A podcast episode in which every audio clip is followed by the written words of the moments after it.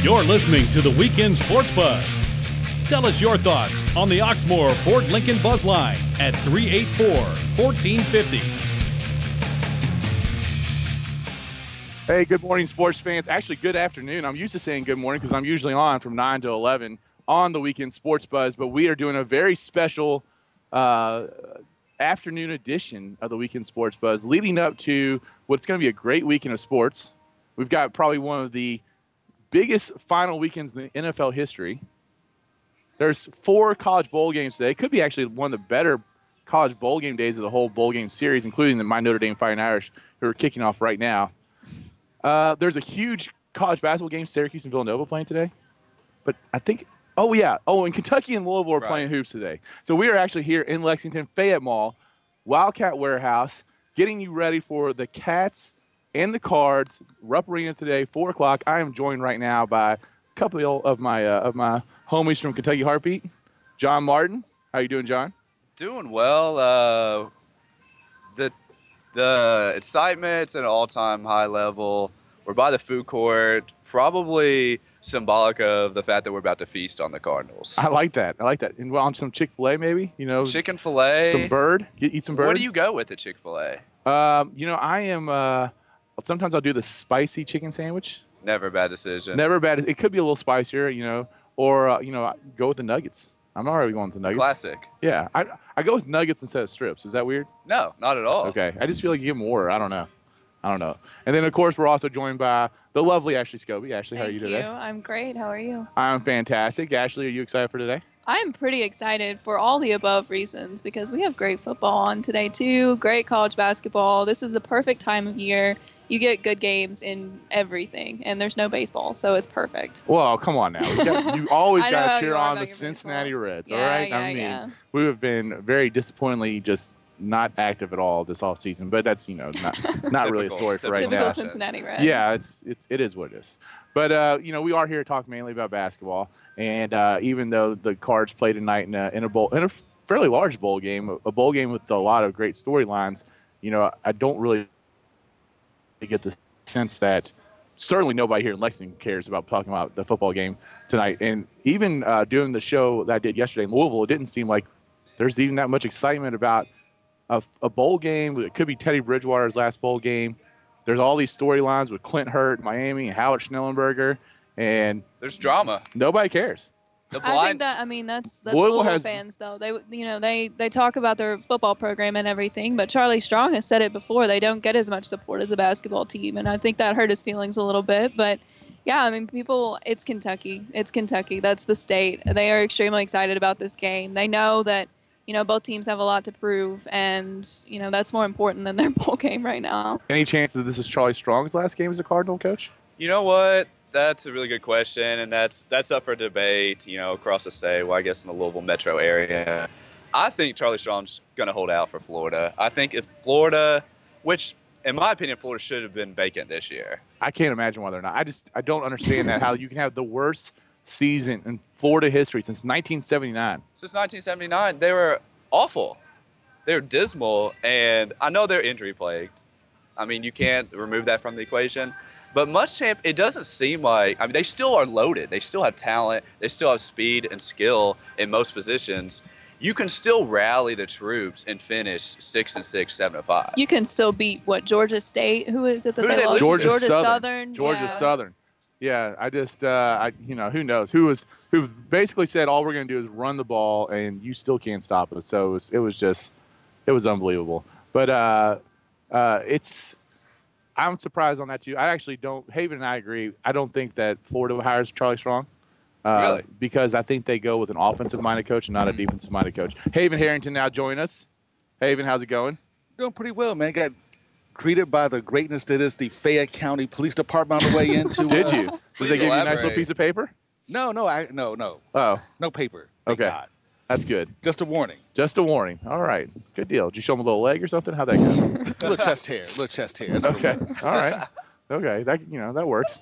But uh, we were just talking a little bit of football going before we get into our basketball stuff, and four great bowl games on today. We got Notre Dame, Rutgers kicking off right now, Cincinnati, uh, North Carolina, then of course the Louisville Miami game, and the nightcap tonight at at 10:15. 10 15. Eastern Kansas Standard. State and Michigan, Love uh, who I can't imagine anybody's going to be watching that game.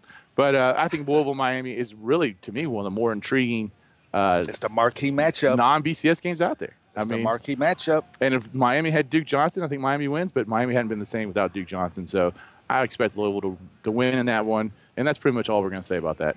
Can we talk about Clint Hurt for a second, though? Because I Sure. find that fascinating that when Haven's my football guy, by the way. when here. the dust has settled and you find out it, it's not up for debate he's officially been linked he's paid recruits i mean he's broken ncaa laws and like serious infractions we're talking about and Jurich comes out and just gives his unwavering support i know he's slapped with some punishments but they're like we're good can you not find a replacement for him I have. If ain't cheating, ain't trying. I- But, That's now wait, insane. how, That's the mindset how of does a the U of L NCAA. fan? So U of L can never say anything about Cal again. That's- who's never that's it. got- that's it Who's never gotten in trouble no on about anything? how I I still find it just absolutely uh, unbelievable that c- you try to link Cal to ACT. Okay, for anyone that has ever taken the ACT, Coach Cal isn't sitting in there waiting outside, coaching them up, saying, "Okay, how was that science section during snack break time?" No, it's administered. You got by a snack? Yeah, you got a snack. I got like one snack break. When was Yes. this? 15 minutes. Not at back ACT? when they're Not back young. when I as- took it. No, it was Nah, like we you got had a- a snack You had a break. snack yeah, break. you We can bring didn't. your own food. Like, I mean, No, yeah. no, that's Breakfast not, sticks, not took. peanut They butter gone and sit easy. down This for is four probably hours. like after the ADD fad, Yeah. uh, fad. You Likely know, so. This You was know. the SAT too, right? man, Wasn't the I, ACT? we had to sit there for It was- three, four that hours. test and is like that was five it. Just couldn't go to the hours. bathroom. I know. Yeah, That's No cruel. calculators. That's It cruel was and real. unusual. yeah, that's back when it was real. We actually did it in uh, charcoal instead of we didn't. Have, Yeah, the that's chalkboard. how. Yeah, we it You had to was show your You could take math, it. man. You had Yeah. to Show your work. we were that old. Yeah, we didn't even have like uh, Scantron cards, so you know we had to like do it in Morse code.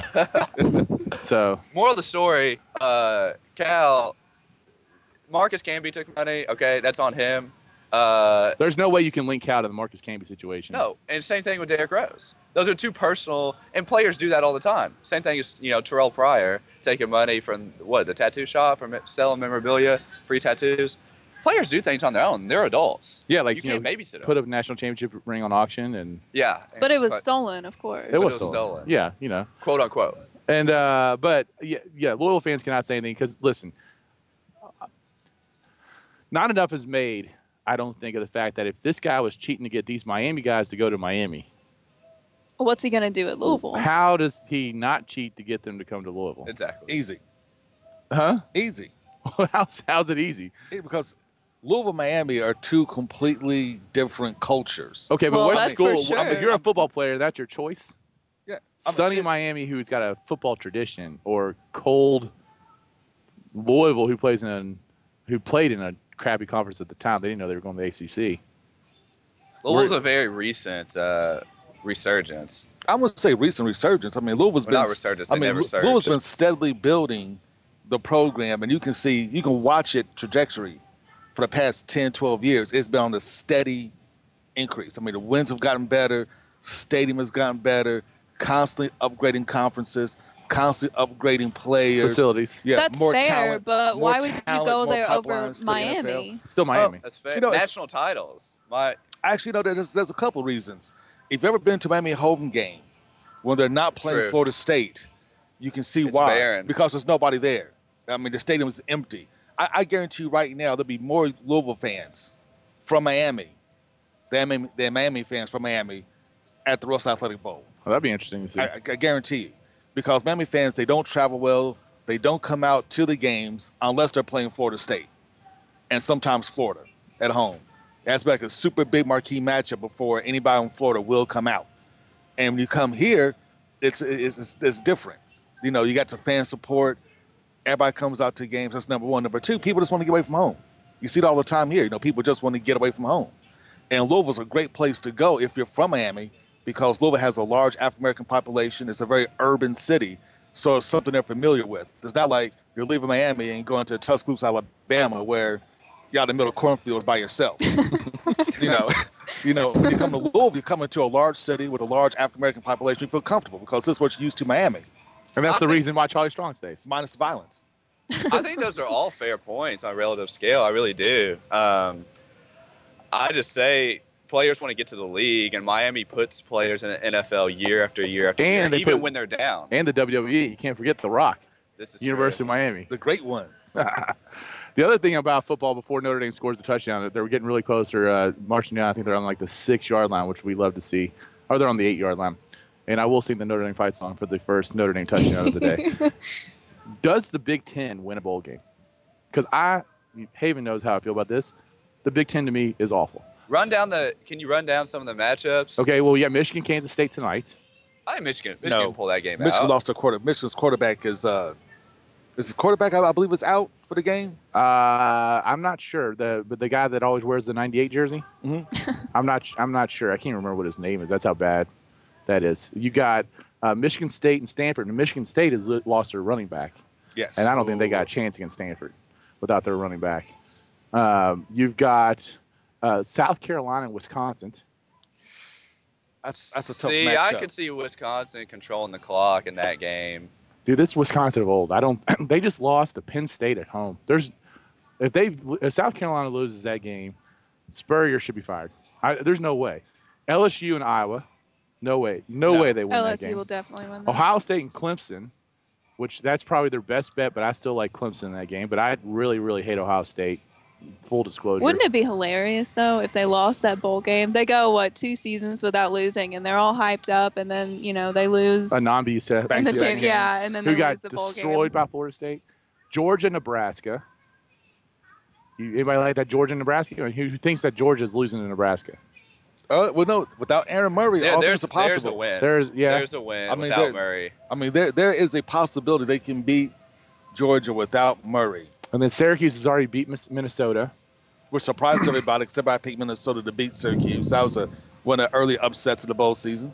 But they, they literally, I mean, I think they have a chance of going winless in the bowl season. Oh, there's. and I'm definitely actually might throw a chance. party. Actually, there's a pretty good chance. All right, Notre Dame now has the ball on the four-yard line. It's first and goal from the four. So let's uh, get, let's punch it in Irish and uh, beat the future Big Ten What's opponent, uh, the what's Rutgers Brady Tigers. Quinn's stats early on? Brady Quinn. what's Brady Quinn? I don't think Brady Quinn's still on the sidelines. so, but uh, we do have, uh, you know, it looks like uh, the, the quarterback last year's coming back. Oh, really? Yeah, he got readmitted to Notre Dame. Wow. Well, It's not going uh, to help. No, Congrats. Ah, we'll It's not see. gonna help. We'll see when they kick Louisville's ass in at Notre Dame Stadium next year. It's the season. I can say that again, I word on the radio. I guess. think. You just did. Don't worry about All it. right, so it doesn't really matter. All right, so we uh, let's let's get right into anything else you all want to mention on the football front. I'm clear with. I've got blinders up for today. You Blinders, man. You don't care? I've got blinders for how basketball. Can, how can you have blinders? There's so much going on it's in football Armageddon. wise. It's Armageddon. I mean, you have Louisville, Miami. It's a great matchup. Sunday, you have Dallas against the Eagles for the NFC Championship. I'm Who's a gonna play Packers. up? I'm a huge Packers. fan. Packers. I've got my Aaron Aaron Rodgers Rodgers is My shirt coming on boy back. is right back. now. The golden boy. Only if Aaron Cobb Rodgers comes is back, back. baby. the best quarterback in the league has returned. He should have returned two weeks ago, but he's back now. It's all that You know, matters. it's going to be rusty going against a, uh, a helter-skelter Bears team. You don't know which Bears Let going to me show hit you up. with I don't this. think there's going to be any rust. Aaron He's been Rodgers knows practicing. that offense. He's been practicing for He's been two or three practicing. weeks now. I Three think he'll weeks. be good. And Chicago's got the most god awful rushing defense in the league.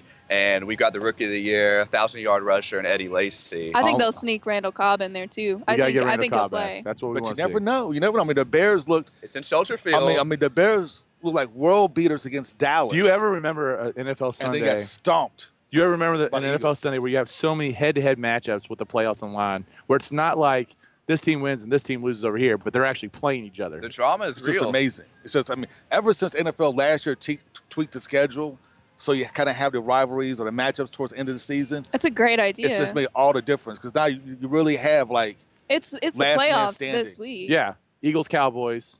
That's one. Uh, the I know I'm forgetting a whole Is, bunch of. is Romo? What's is there any? Romo's news update? out for the Romo's season. Romo's out out. for the year. He's out. Okay. He's out for the year. I Man, thought they were still trying to get him to go. no, they, give him he had some surgery. cortisone. He ended up having surgery. Okay.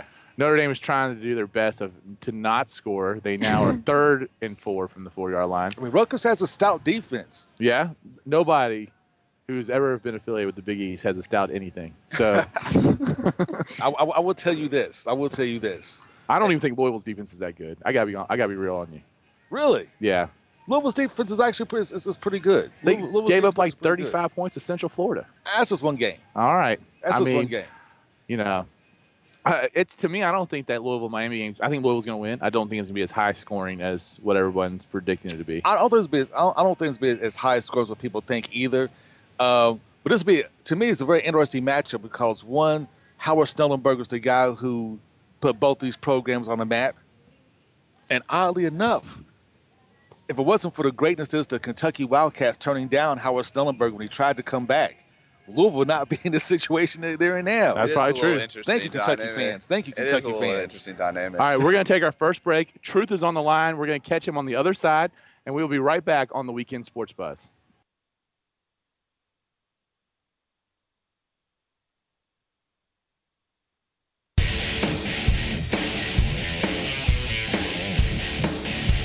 You're listening to the Weekend Sports Buzz.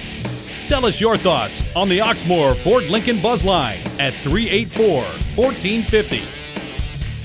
Welcome back, sports fans. Mike Andolfo here with the uh, people from Kentucky Heartbeat, Haven Harrington, John Martin, Ashley Scobie. We're all here talking. We did our one segment where we did not really talk basketball, so that is it. That's that's over. it, that's all. We are now Got it out of our full system. in. Blinders for basketball. two hours and 40 minutes of basketball. And if you want to join in the discussion, please call on the Oxmoor 4 Lincoln Buzz Line, 502 384 1450. And we got a guy here who I'm sure is just dying to weigh in on this UK U of L game from his objective eyes. The truth. How y'all doing this afternoon? Uh, I'm doing y'all great, on early. Indiana can't lose today. Uh, well, I, will tell you. Let me get- let me get before I talk about Indiana. Let me tell you who I'm picking to win between Kentucky and Louisville. Well, I don't want to just I know like- who you pick. I want, I want your breakdown, truth. Kentucky by 14, and Oh. James Young, K- James Young, Akafu, and Robert Greener with 28 points. He gonna score 28 points because K- uh, Louisville on the three position. Louisville don't have no answer for Kentucky. I'll tell you what, if James, Kentucky uh, wins by 14, I will be on Facebook a lot tonight. A whole lot. Very active. and I, yes, I will. I- I That'd be- want y'all. To, I'm getting ready to talk. Let me tell you about the great Pista Pista Pete. The, we got a girl in Illinois. I know y'all ain't never heard of her, but she's you big told me about it time. last week. uh, she scored 60 points last night. Whoa. And she's going out. Her name is yeah, her name is Tara Bus. She need uh, she needed coming in last night. She needed uh, 63 points to be the all-time leading scorer in Illinois. She scores out of 96 points. She scored 60. That's pretty The impressive. girl, stuff.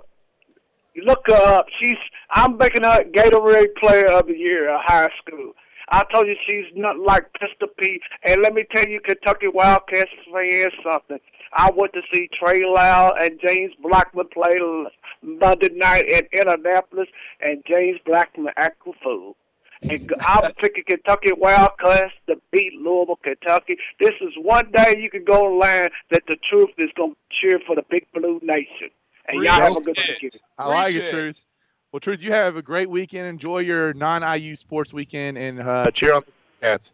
James Young for 28 points. Tune in at 4 I p.m. liked it. Poor truth. The truth. Uh, poor truth. dropping, dropping the truth. I mean, the guy's just going to be just, just, just depressed at the end of the day when when Louisville beats up on Miami Ugh. and and and takes it away from UK. I think he's just depressed because Indiana did not make it to a bowl game because uh, they thought they had that in the bag and a terrible Big Ten. Remember and at the beginning of the year we when thought we were Indiana going to seven, was eight like wins. Yeah, I mean, they just disappointed. They just n- no defense, no defense. no defense at all. Speaking of no defense, let's talk about the Louisville Cardinals real quick on basketball because we What Nice- a don't know. Nice transition there. we don't know how good their defense is because six of their games have been against teams that are ranked above the top 200 or above, not even in the top 200, I guess I should say. Solid. Yeah. That is correct. I mean, we really don't know.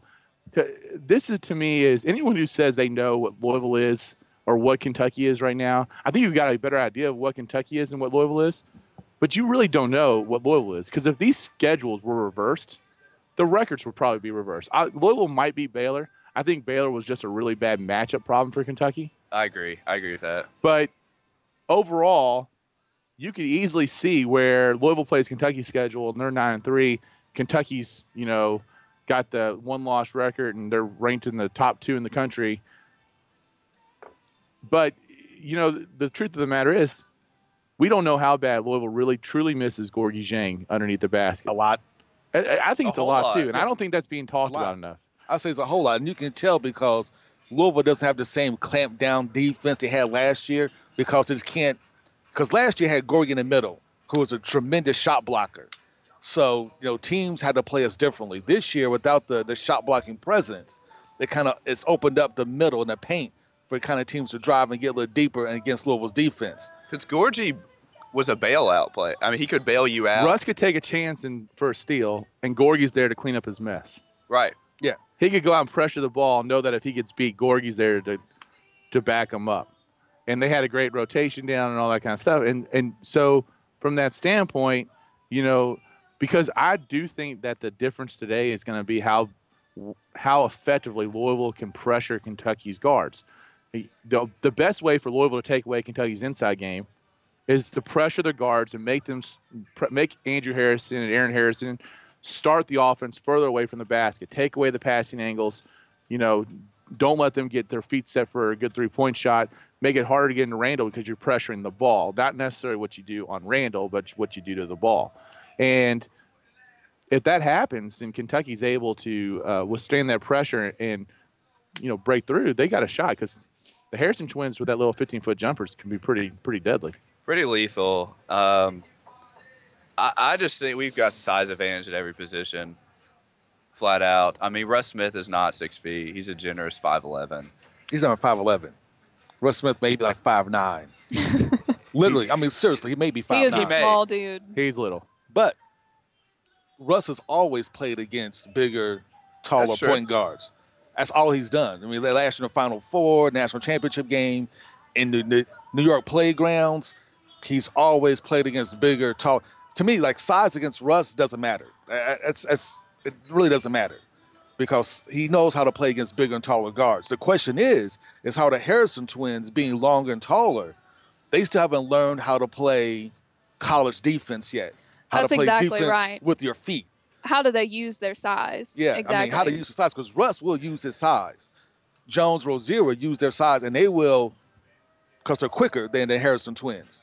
So can the Harrison twins avoid foul trouble by getting their hands out and, and using their feet to play defense rather than trying to use their hands? Like, no, last year you use your hands. You could, you But could it, kinda it makes touch all the somebody and difference slow though 'em when down. you can funnel those guys into those shot blockers. When you got Willie Cauley Stein sitting there blocking shots, I mean L- Kentucky can take a couple more chances that way, and the backside rotation's that much more important. Then, so to me, you know, yes, they got to be able to move their feet and stay in front.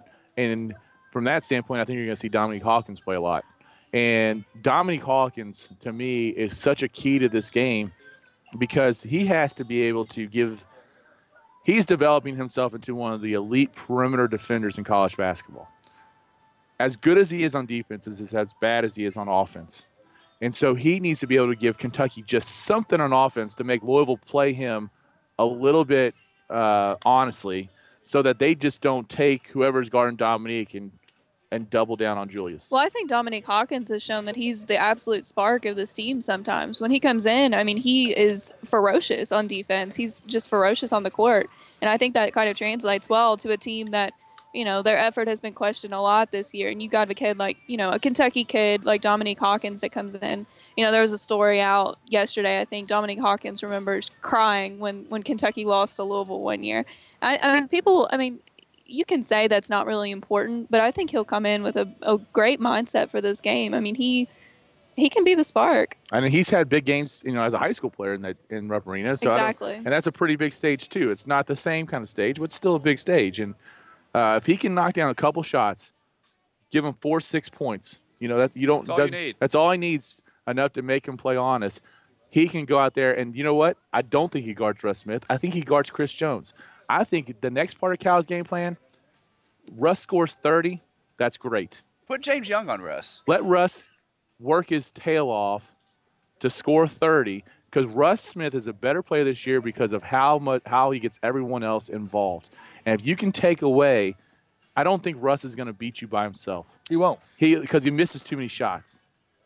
But if you can get him to take away getting everyone else involved, he's the leading assist guy on this on this U of L team. And if you can make him, and that's what Carolina did. You know, give them 32, but don't, don't let anybody else beat you. Honestly, what I think may happen is that you may see U of L and UK reverse roles. You actually may see U of L go to more of a dribble drive offense because our guards, And you might see Kentucky play zone. it may see Kentucky play zone, correct? And, and try and make Louisville beat them by shooting. And it, it'd be interesting. Because Louisville's percentage from three this year is not too hot. Louisville's never been a good three point shooting team, ever. They got some guys that Preston can throw. it, though. Knowles. What about one Preston Knowles back in the day? I mean, we got Preston Gunning. Knowles, got O'Bannon, those guys. But Preston Knowles once beat up my dad with a hairbrush. But you know, for the uh, you know, but, but as long as Rick's been here, he really hasn't had that great three point shooting team outside of you know when Garcia and those guys were here and when Preston Knowles was here. I mean, that was pretty much about it. Other teams have been kind of lackluster from the three point line. What this Louisville team does is get points in transition and drive. That's that's that's how they've been scoring all year. And Russ gets in there, he gets in the paint, kicks it back out, leaves you to an open uh, Chris Jones, Rozier.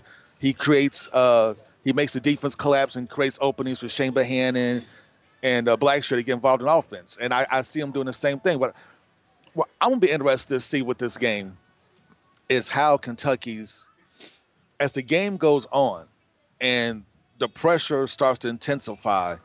How will the freshmen respond? Because so far this season they folded. Well, not that's not true. You can't Not say they fold against folded, Michigan they State. Fold. Like they came, but they, That was they the answered the wire. call against They- they Michigan State. fought. They just ran out of time. they fall. Yeah, they ran out of time, but but then again, that's that's that's freshmen. That's the and that's the maddening part about freshmen. And this is the about where- guys this who- is where the advantage about of them- guys who haven't been here before. That's why I think having this game at Rupp Arena. If if this game was at the Yum Center, I'll be nervous. I would have been. I I really very would feel that nervous. Louisville probably would be winning this game. If can, this game's at the, is at Rupp, since this game's at Rupp, and if I, the first four minutes of this game to that first media timeout is so important, and if Kentucky fans can just if if Louisville doesn't just come out and just totally blitz Kentucky right off the bat, and where Kentucky's fan base stays into the game, because I, I really feel like the Kentucky fan base, Louisville goes on one of those booms, that place is gonna get real quiet, and it's gonna be like, okay, here we go again. We're we're back to last year. You know, there's that percentage of Kentucky fans. I'm not one of them. You know, I know basketball. I know that this is a totally different team than last year. That will feel like, oh, we're just gonna go back to what it was last year. You know, that we don't have enough boys from the mountains that can shoot the ball and all that kind of stuff. I think that's the key is is the beginning of the game, like you said, because you know you can say that they folded, but against these you know top 25 teams, they've come back and they have fought. You know they have fought at the ends of games. It's the beginning of games and their overall effort for 40 minutes, as Matthew Mitchell would say for the women's team. Um, it's the overall effort, like in the middle of the game, the beginning of the game, that has been questioned. So I think if they come out and they get blitzed by Louisville, you know how do they respond to that? Right. And then you brought up Matthew Mitchell, and I'm actually this. We'll take this last point before we head to our second break. But I went to the Kentucky Duke game last year. Yeah, week. yeah. Okay, it was awesome, and uh, to see that many people there for a women's basketball game was phenomenal. Kentucky came up short; they didn't shoot the ball very well. But there's one thing, one realization that I came through with that game that is relevant to this game. As a coach, it's easier to game plan for speed than it is for size. And that's what happened in that Kentucky Duke game. Did you go by any chance? I yeah, I covered the game, So- and the eh, the size advantage was tremendous. I I think if Denisha Stallworth had played in that game, it would have made all the Kentucky difference in would the have world. won Right. because Duke was just bigger at every single position. And that's what we're going to see with Kentucky Exactly, over Louisville. They're bigger at exactly. every position. And Kentucky is almost like this Louisville squad where it's, they're, they've got a lot of bunch of quick perimeter players that rely on getting to the basket. But you can game plan to take away that speed a lot easier than you can take away the size. The difference is is that you can't you mentioned transition points, Haven, and to me it's not transition points, it's points off turnovers. Louisville's not that great off rebound and transition. It's it's the bad the bad non dead ball turnover that Kentucky has to avoid that leads to easy Louisville points. If uh, if Kentucky's gonna turn the ball over a lot, they do. They I feel like they counterbalance that with how good they are on the offensive glass. They take possessions away with the turnovers, but they gain possessions with the offensive glass. But the turn the type of turnover today really matters. It's I see. I let me h- harp back. I think you cannot prepare for speed or size. I want to go back to that real quick. I think okay, take someone like John Wall. You cannot prepare for John Wall, and I think speed or quickness that You're talking about individual stuff. This is this is still a team game, and you got to remember how much size that team had also. right, right, right. And That's- John Wall's still six four and long. Yeah, they were huge. Well, like you said, it's it's difficult to prepare for both, but I think it is harder, you know, on a relative scale to get prepare for just the length of the team. You know, you've got the Harrison twins that have arms for days, and you know Willie Cauley Stein in the paint, who's like a eagle. I mean, he's got, you know, he's Are long eagles tall? everywhere. What? Are Eagles tall? Eagles are long. no, okay. long, long. Okay. the wings, you know. Okay, never mind. But you've Wingspan, got you've got wingspan. length at every position, um, and it's it's hard to prepare for that. It's hard to Well- prepare for arms flying at you at, from everywhere. you know, and, and from that standpoint, so like if you're up, if you're playing defense against a quick team, you can who's doesn't have a big inside presence, you can modify your defense to expand out and take away the three point shot and have a tremendous help side to take away the drive, and you're not really worried about you know a Mango Ma- uh, Mathiang or uh, Van Stink or anybody like that. You're not worried about those guys He's because still they're not gonna there. really. Stephen Van Tree's still at Louisville. He's still there. He's been there for eight McCoy's years. not even eligible, or he's off the team today. He's not even playing. And then you got, uh, you know, obviously Montrez and Shane. Who who knows what you're gonna get out of Shane? And But Montrez, you know what you're going to get. I don't know what you're gonna get out of Montrez. I think he's kind of a downer. So w- we are gonna be uh, we're gonna take our last break, and uh, we will be right back here on the weekend sports bus.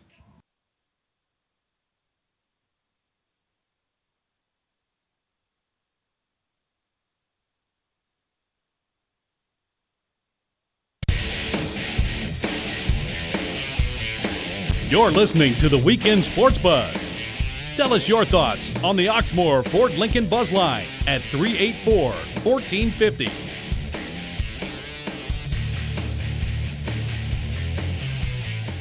Welcome back, sports fans. Weekend Sports Buzz here, 1450. We are live in Fayette Mall, where, Wildcat Warehouse, where it's pretty. Uh, I'm Mike Gandolfo. It's pretty obvious that Haven Harrington is the only Louisville fan in here. But to his, uh, he didn't wear red, which is pretty smart. There was a Louisville fan in But- here. oh, there earlier. was a Louisville Yeah, fan? Hold Full up. red pants, Code red red. I- I I, sweatshirt. can't prepare. Uh oh. I can't prepare. We got the man. white Adidas.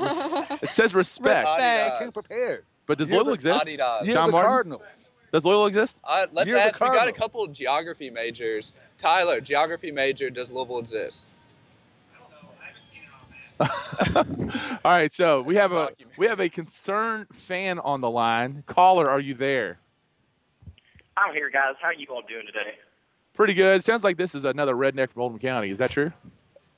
You know, I'm just concerned fan. It's it's the ba- battle of the bluegrass today, and I, you know, I don't think either fan base really knows where this is going.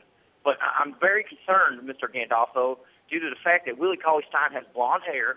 We have Mr. Patina in the building, and you know he really likes them blondes. Oh man! wow. That is a point that has Wow. not been brought up yet. Wow, we did not do to to the point. Will Rick Pitino be enamored by Willie Cauley Stein's blonde hair and ask him Is to that a go out distraction? to? Uh, Is that going to distract his night- game planning when he's in the huddle and timeout? He's running it's a late game situation, down two, 35 seconds. he to passes go, a note down the Kentucky bench. Says, "Meet me at Bellanote. all the way down the bench.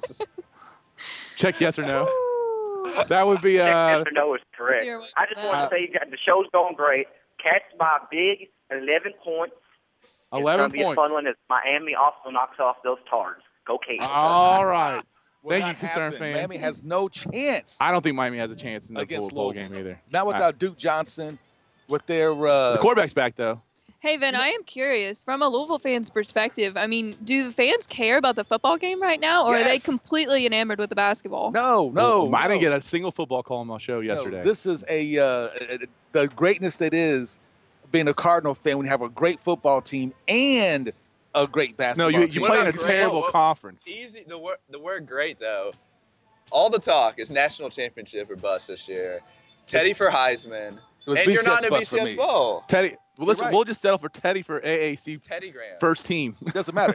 Hey, I like Teddy. I'm I like gonna- Teddy. I'm gonna settle for A. I'm gonna settle for Teddy. Number one pick in the draft. is he going? I'm going to is Houston he Texans. going? He's gone. He's got to go. He's got to He's go. He did he participate in senior day, right? N- Teddy? He did not. They No, wouldn't he let did him. They wouldn't let him, but They he wouldn't let wanted him. to. Okay. And uh, he graduated though. Yeah, he did graduate. I So- mean, what's the point of staying? At No, this there's point? no point of staying. And, and you know, It's going to cost you. It's going to cost you money in the long run. And uh, you know, we've talked to that Yeah. ad nauseum, though. Take so the money and run. Take it and go. And if I'm a U of O fan, I want them to take it and go. Yeah, I want them to go. All right. So this is the first time that I can remember in the regular season. Obviously, the Final Four game, there was a lot on the line. But this Louisville Kentucky game is not just a regular non-conference matchup that doesn't really mean anything. This this game's got some implications. Both these teams need a resume win, Have to have it. and because you're not going to get a great resume win in conference. Uh, Kentucky plays Florida, so you got those you know chance for Florida's. Uh, I think a legit national championship contender, especially when they grab uh, they get Chris Walker back. Louisville's got UConn and Memphis. They, they need this non-conference win. Absolutely. I mean, flat out, no questions asked. I'd even go as far as saying, and tell me what you all think about this, Ashley. The loser of this game, although I think Louisville's got a better chance at than if Kentucky does not win this game, they're not a top two seed in the NCAA tournament. I agree with that. I, I was about True. to make that point Oh. myself. Yeah, I'd agree. Yeah, they won't be because the only team they have in the SEC really is is Florida, and if they drop both of those, then it's a wrap. And then that's four losses already, and you know, I just Louisville on the same hand. I think if Louisville loses, it's tough for them to get a number one seed. I think they still pretty could have a good chance at a two seed, but uh, you know, they would almost have to win out in the AAC to get a number one seed. Well, and I think, you know, when they played in the Final Four, everyone knew what we were going to get. You know, you've got one Final Four team against another. Everyone knew what was going to happen. It was going to be a great game. This time, you know, there's a lot more Questions. you know, questions about what's going to happen, but both teams have so much to prove. You know, when they played in the Final Four, we knew they were both great teams. They had already proven themselves, you know, beyond anything else. This year, it's, you know, like you said, we don't know who Louisville is right now. This is a chance for them to prove that. UK, they've had questions about effort. They've got questions about the freshmen, like Haven brought up. You know, this is a chance for both teams to really prove themselves on a national stage because, you know, they've got what? I don't even know how many credentials for this game. I mean, there are a ton of people from the national, you know, stage that care about this game. If you uh, come out to see us at the Wildcat Warehouse, they have 60% off t-shirts and sweatshirts. It's their holiday sale. Come out and see us. Ask us a question. Get involved with the show. Call us on the Oxmoor Ford Lincoln Buzz Line 502-384-1450. It's not just important to these two teams. I think it's also important to a couple of these individual players. You've got a lot of guys whose draft stock could could hinge on their performance in this game. And I th- and it, you tell tell me whose draft stock is dropping more right now, Montrez Harrell's or Andrew Harrison? Andrew Harris. Andrew Harrison. Without question. Andrew without a doubt. Harrison. I still think that Andrew I think Harrison. Aaron's is rising rapidly. I think Montrez is just consistent, stable. no, Montrez was It's- a, I- it's- Montrez is dropped completely out of the lottery, and he's like towards the back end of the first. Because I round at think this that was point. just a way. That's just an overshoot from the get go to put him in the lottery in the first place. But I think Andrews is plummeting. I think I he think was. Andrew I'm- was I already disagree. at such a high standard anyway. He had more room to fall. Montrez was more, like you said, he wasn't, you know, automatically a top 10 player in the country. I don't. Think I they still put him think if there. you're an NBA guy, you draft Andrew Harrison before you draft Montrezl Harrell, even though they're not in the same position. Mainly because a tall point guard at the at the next level is very important, even though his quickness could be an issue. Montrez is showing that now that he's getting game plan for, now that he is, is he's shown that he's not a great defender, he's not a great rebounder, and he can really only score within three feet of the basket. Well, I mean, has Andrew shown that he is a great defender this year? No, No, but there's intangibles. You're talking about well, an that's why the undersized NBA post drafts player. off potential. I Right. mean, there's no question about that. But with NBA is the, the worst as far draft as ever. performance, I love watching the NBA draft. it's horrible. it's horrendous. There's two rounds. The NFL goes on for days, upon weeks, upon months. Oh. NBA draft, quick hitter. No, I'm gonna tell you right now. I'm, I'm, I'm gonna do a quick diversion of the drafts. Why the NFL draft is far superior. to Go the ahead, NBA draft. shoot. Number one, Yeah. in, in, in the NFL draft, they would actually criticize a team for taking a bad player. NBA draft, no matter how bad this dude may be, he's still like the greatest basketball player you could draft. I don't at that know. particular Jay moment. Billis will open up his mouth and tell us Number what he two, thinks. that's number one. Number two, the NBA drafts guys that you never hear of. Well, that's true, definitely. all those And- well, so does international that- guys. The international And- guy. and it's like- International it's like guys. international players, players like Bismack Biombo that you never hear from, who gets drafted in the first round and is never to be seen from again. but that the problem with that NBA draft there, and this is a whole different topic, is that the NBA draft is broken because it protects the foreign player versus the American player. You know, you're not going to take Perry Stevenson in the first round because you got to pay him for fir- three years when you can take foreign guy over here who's way worse than Perry Stevenson because he can stay over in Europe and we'll never have to pay him at all if he doesn't come over. Business that's, decisions. That's that's a problem Yeah. with the NBA draft. But don't get me wrong. I can't even tell you who the offensive lineman from Central Michigan who got picked overall number one last year for the NFL draft is. So you can't tell me that there's guys that I've never heard of getting picked in the NFL draft. There's you so watch the many. NFL Combine, you would know. Well, I don't. If you watch the NBA combine, you'd probably I know. mean, NBA Combine takes place in the high school gym at, at best. There's no there's no way that you there's so many the NFL doesn't even right right- there's so many mid-major guys that are getting picked up in the NFL draft that Oh, are yeah. making impacts. Tony Romo. You don't know who these guys Here's are. It's just such a spectacle with the NFL draft. You know, they've stretched it out to the three days now, and they've made it into an absolute, you know, Must see TV. marquee event. You cannot replace a Rasha Nastarovich. That's my bottom line. But let's let's talk about all these guys though that have draft implications in this game. Louisville, you got Montrez who's fighting to stay in the first round. You got Shane who's Sugar fighting to Shane. even get picked at all because he's not coming back next year, and he He has he's to not I think getting Shane drafted. is done with He's- the college scene. At I this think point. he's done. Patino's basically said he's done with him. I mean, this Yeah. is it. He's not coming back. You know, if Patino wants to say that though, then why is he not actually done with him? Why is he still on the team? Because he absolutely has to have him. So he right gets now. That's the rebounds. He gets thing. offensive rebounds. You know, it's just like he doesn't this. need him next year. You know, it's, it's like Russ Smith. Patino's tried to kick Russ Smith off the team for like three straight years. I mean, at least three times I could think of he's tried to kick Russ Smith off the team because Russ didn't want to play the offense. Russ wanted to do what Russ wanted to do when he got the ball, but he needed Russ. Patino loves Russ. he loves him now he does. We But tried to they, kick him off that several was times. on court. That was more like butting heads It was butting between heads. a really good player and, then Patino's it's like to just butt heads. who's got the power in the relationship. But Hannah's just a knucklehead. Yeah, very much so. He's a There's moron. a difference between causing problems on the court and not wanting to run the offense, and then doing what Shane Bohannon has, you know, been rumored to do, and having all kinds of off the court issues. That you know, you say, oh, he'll have to work his way back on the onto the team, and then you know, two days later, he's back with no consequences. He had a bedtime. Was that the consequence? He went to It was bed timeout. at 10 p.m. They or put him in whatever. timeout. They think it. Uh, Hey, but he made that bedtime for 30 straight days, even though there was only like 23 days between the announcement and when he was Did reinstated. he eat his vegetables? Did he eat his Something like broccoli that. too? I mean, that's that's Now, what my I question think is this. of. Was anybody ever surprised that Shane Bohannon's going to be back within No. like 30 No, days? that's No, the I thing. was Not I was at all. surprised he came back that quick. Really, you were? I wasn't. I thought it'd be closer to the actual game, the actual UK U of L game, that he'd be back. So my thing is, see, I like I don't listen to anything Rick Pitino says at all. Literally nothing. As soon as he comes out, the only thing I listen to that Rick Pitino says when he breaks down how his team did And he was good at that. after the, in a, at a post-game interview when he breaks down the teams. That's what I listen to when it comes to players and When there's no who's real staying, who's agenda. going. He Yeah, I don't never pay even. attention. I don't think he even believes half the stuff that comes out of his mouth. You know, I think at the moment he's really ticked off at his player, and he's like, "Yeah, I'm, I never want him on the team again." And then, you know, the next day it's like, "Well, you know, we actually kind of need this guy on the team. I, th- I think I'll change my mind." Rick Pitino is a house of mirrors, is what he is. That's that's my assessment of Rick Pitino. It's a house of mirrors. Rick Pitino and John Calipari. I, I think that's why they don't like each other because they're very similar. They are very similar. They're There's very no similar question. coaches. Similar traits. Um, I think they're very. They're sim- very similar. They're very similar. I think they're coaches. ve- I think they're very different in a lot of ways too. You can't see Calipari becoming Patino in 10 years. No. Yeah. No. No, he's established. Define Calipari's what you mean. consistent. How do- how does he Calipari is become Pitino? consistent. Calipari, Calipari is about his players and about his team. I think Rick Pitino's always out for You don't whatever think suits him Pitino- best. Pitino is out. All right, but go back to Patino Yeah. when he was with those 96 guys and stuff Right. like that, and he had all those guys getting drafted. It's not much different. He was about those guys. He was selling the same okay, thing to those okay, guys. That's fair. Let me get, let me give you this though. I think Calipari observed Rick Pitino's regime during the 90s and will not recreate any of the issues. He won't leave. He won't take that Celtics. I think the offer. only difference is that Patino got handed the keys to Camelot at an earlier age than Calipari did. That's pretty much.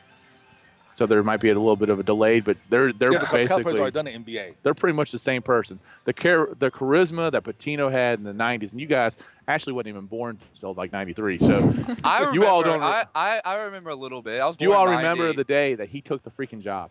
No, of, I- no. I was born in ninety. So You missed it. and the charisma he came with is the same charisma that Cal came Cal's with. got more personality. Cal is way more colorful. They're the- I'm telling you, they're the back same- then though, Hayden, Back then it was back different. they're then- the same guy. the Patino had the same charisma that Cal Yeah, does. that's- that's the what only I'm difference saying. is there's no social media back then. Yeah, I mean, they- think- they, were the same guy. The only difference is Patino went to the N- NBA, his system won't work in NBA because NBA players He don't worked want at the Knicks. I mean, he, Yeah, he the did good Knicks. with the Knicks. Let's Yeah. not. So he came back to college. He came back when he came back to U of L. He was a much more mellow coach than he was when he was at Kentucky, because that age does that to you. Age and experience does that to you. And and, and to be honest with you, until Calipari came to UK, Pitino was in cruise control. And not only that, let's even make that comparison even a little further. Patino revolutionized college basketball the way Calipari is True. kind of doing the same thing now. So the main issues with Patino was that he had to reinvent himself.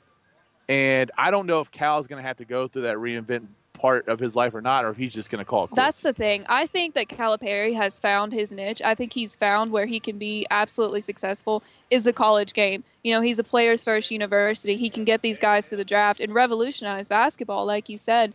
And then he's the great marketer and everything. Stuff like that isn't really as important when you go to the NBA. So I do think that Calipari, you know, th- he did see that kind of Patino, as- he couldn't succeed in the NBA. And he saw that, and he wants to continue to revolutionize. I mean, college basketball. I think he can do. it. Well, I can go to that a little bit further. I think that we're seeing right now with Brad Stevens at Boston, who's you know they're they're not great, but they're probably better than what people thought they were going to be. Mm-hmm. You don't want to have the big personality in the NBA. I Yeah. think that hurts you. I was gonna say that Cal, I think is. 12 to 15 times more personable than Patino. I think Patino had the charisma, but he was aloof at the same time. Cal signs every basketball. Cal Dude, does. this is where you the all being Haiti- young don't understand. Uh, Yeah, Patino's camp he did the back then that exact was the same thing. exact same thing. You go to Patino's what camp, about the you got your- fundraising? What about the charity fundraising? all that stuff. The He dollars. did- he was it was the same Cal stuff. is the amount, the increment. No. it cannot be the same amount. The amount. I'm telling not you. saying the amount's the same, but I think that has more to do with social media today and how he can get his That's message fair. out. That's fair. than Patino did. Patino, when he came here, was charisma, shaking hands, kissing babies, and that's just where like you all, not to you know say that I'm this old man that just remembers. no, but it's a fair point. it was such a dark time coming out of those Eddie Sutton Eddie Sut- days, and Patino took over in the middle of it. I mean, he kind of was like Papa Brooks had to do. he with the football team. resurrected it. He resurrected the tradition. and he had to come with that charisma to make it happen. I mean, uh, they they played with such a swagger, and Haven would back that up because Louisville was kind of very jealous at that point. Yeah. I mean, they were okay, but they weren't f- they weren't great, and uh, that I think that's the biggest difference at all is you, you never had these two teams at the same level like this. And that's- back that's to back true. national champions. I mean, that's when has that ever happened before? That's that's an awesome moment for It is the awesome for the moment. state too. I Yeah. mean, people once again are reminded that you know college basketball is Kentucky. All right, we're done with the first hour. Pretty entertaining talk right there. I enjoyed that. quite Very a bit. entertaining. We want you to join the discussion on the other side. 502-384-1450 on the Oxmoor Ford Lincoln Buzz Line. And we will be right back for the second of three hours of pregame coverage here on the Weekend Sports Buzz slash Kentucky Heartbeat.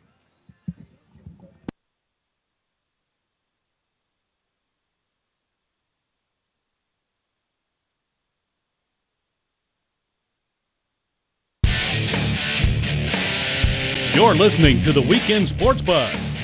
Tell us your thoughts on the Oxmoor Ford Lincoln Buzz Line at 384 1450. Welcome back, sports fans. Hour two of the Weekend Sports Buzz. Different time slot for me and Haven today. This is Mike Gandolfo, and we are we are pleased to have as a special guest the guys from Kentucky Heartbeat who are coming back on the air. Is that right, John Martin? It feels great to be back. Reunion tour. We got the revenge tour with the Cats, with the reunion tour, and uh, thanks for having us on, Mike. Always a pleasure. No, it's great to have you guys and you know speaking the truth about Kentucky knowledge. I gotta I gotta try to educate Haven as much as I can, you know. But uh, and actually, Enlighten. I'm very we're very like 'cause, hey, I- for a U of L fan, Haven's pretty I subjective. like Haven. I, he's very uh, That's 'cause I- 'cause rational. I, am also a Calipari fan, so I'll be first person to admit it. I, I'm, I'm a U of L fan, but I, I love John Calipari. I really do. We are on remote for this special show, pre-gaming the Cats and the Cards, starting at four o'clock. We are at the Wildcat Warehouse in Lexington, Kentucky, Fayette Mall. Sixty percent off T-shirts and sweatshirts if you want to come by and get your swag on for the game. What do you think? Which alludes to we're going to shoot 60% from the field overall I- today at 4 ooh. p.m. How about that? I like just 60% from the line. I don't know why. Wow. So, and uh, right now we're joined by former Wildcat great Perry Stevenson. Perry, how's it going? It's going well. It's going well. Can you s- going well? Can you hear me now? I got you now. Good. yeah, it's it's going well. I'm just hanging out today. All right. So, Perry, you know, you've lived this week, and, and I, I was a trainer at Louisville too, so I've kind of lived this week a little bit too. Like people don't realize, and I don't actually, I don't think these teams did it this year, but like when I was at U of L, uh, we practiced twice on Christmas Day to get ready for this ball game. Take us through what it's like this week. Even you know, being off school, you you all can practice as much as you want, right? Yep. So I That's- mean, what were the workouts like That could be the worst time of the year under you know who, but under uh, He who must should not be named? spoken. Yeah, I like yeah. it. it, it was a terrible time. I mean, he had us ready, so we really couldn't complain about it. But We call it was- Voldaclad. It was, it was a bad time. but Cal It was does a a, bad pretty time in good job. and Empire. I think they'll be ready. That this break will have nothing. Hopefully, it won't have anything to do with their performance. Because you got like it's almost like a mini training camp in some ways. You don't have that many games, but you got tons of times in the gym. So it's almost like going through uh, the bye week in the co- in college football. It's probably the the best uh, uh, comparison. I gue- guess that's what you can what you can call it, because it's good to have a game so close to Christmas Day. Like after that break, you had a, a couple of days. Refocus you. Yeah, versus playing on the fourth or the fifth of January, then you're probably screwed. So when you played Your legs are at least. when you played were all your games after Christmas? No, You had the dis- one before, or d- didn't y'all have one on December 18th or something like that? Uh, I think the closest was probably the 18th. Yeah. It's such a long time ago now. that Your my ears last are two starting to years, run Perry. together.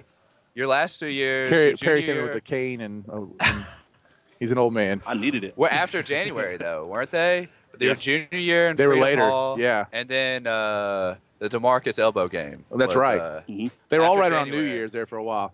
So, all right. So you come back from Christmas break, you hit the gym. Mm-hmm. Mhm. Your next opponent is the Louisville Cardinals. Is there just a, is there a bigger, is there a different sense in the gym when you're there? Or is it pretty much you know business as always? Oh no, it's business as always. It, you kind of have to approach it the same way every game, and and Cal said it best. It's only a big game if you win. So you approach it the same way. Don't put any more emphasis on it than you would a game two in the season. So the players don't really go into this game feeling any different than they do, uh, you know, Belmont. Nah, this is mostly for the fans, actually. Yeah. It's just another game for us. I mean, we, we know the history. We've heard about it. Can't help but to hear about it living here. But you got to approach it the same way. So from that standpoint, I mean, when you talk about they want to make a big deal about these freshmen not having the experience of playing in a Louisville, Kentucky game, doesn't sound like it's really that big of a deal. That's an equalizer.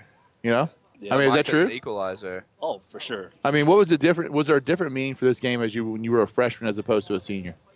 Oh, definitely. Because you get to you get to play in that game, and you know, you figure out what type of what type of guys these are. Like for me, I wasn't a big fan of Louisville because of the guys I played against. Sosa, Clark, uh, Terrence Williams. I wasn't a big fan of those guys. It- No, no. you not all at weren't hanging out afterwards. No. hitting the clubs? We definitely were not. it's just certain people have, I guess, different reasons to hate the school down the road, and that was just one of mine. I just didn't like the players. Like you don't seem like a good guy, but people have different personas on the court. And then, to be fair, they probably felt the same way about you guys. Exactly. Okay, I mean, it's not like you know Perry, Perry's out here talking about how awful those Louisville guys were. No. Okay, uh, you played in some of the more infamous UK U of L games. Mhm. The Edgar Sosa last second shot over Michael Porter, which you said Yeah. you, you actually hit a three pointer in that game. Yeah, I knew they were in for something. Yeah. If I could make, if I'm making shots other than layups and dunks, then yeah, you, you're gonna have some issues this game. Perry, was that three late? It was that second half, like with the charge, this because you all were down late and Mm-hmm. Mhm. you all stormed back just to tie that game at 71. Was that three like the first shot of that charge? Or was it late in the second half? Do you remember? I just remember it being late in the second half. Okay, I remember you splashing it from the top of the key. I it was late in the second half. I remember that too, and but I just I can't remember exactly where it was. You were also a senior in the first year for Coach Cal, Mm-hmm. Mhm. and you know we had the semi wrestling match. You know, first four minutes of that ball game. What was that? What was the atmosphere like in there? It, it seemed like the tension in that in that game that it was Mm-hmm. so thick. Is that the way it was? Oh yeah. Other than my freshman year, my senior year was the most confident I've ever felt going in the Louisville game. It's Like I know you guys cannot beat us today, and it's not going to happen. Edgar Sosa disagreed. Yeah, of course. My senior year was because of uh, Jay Wall and Bledsoe and Demarcus. Those guys were something else to deal with.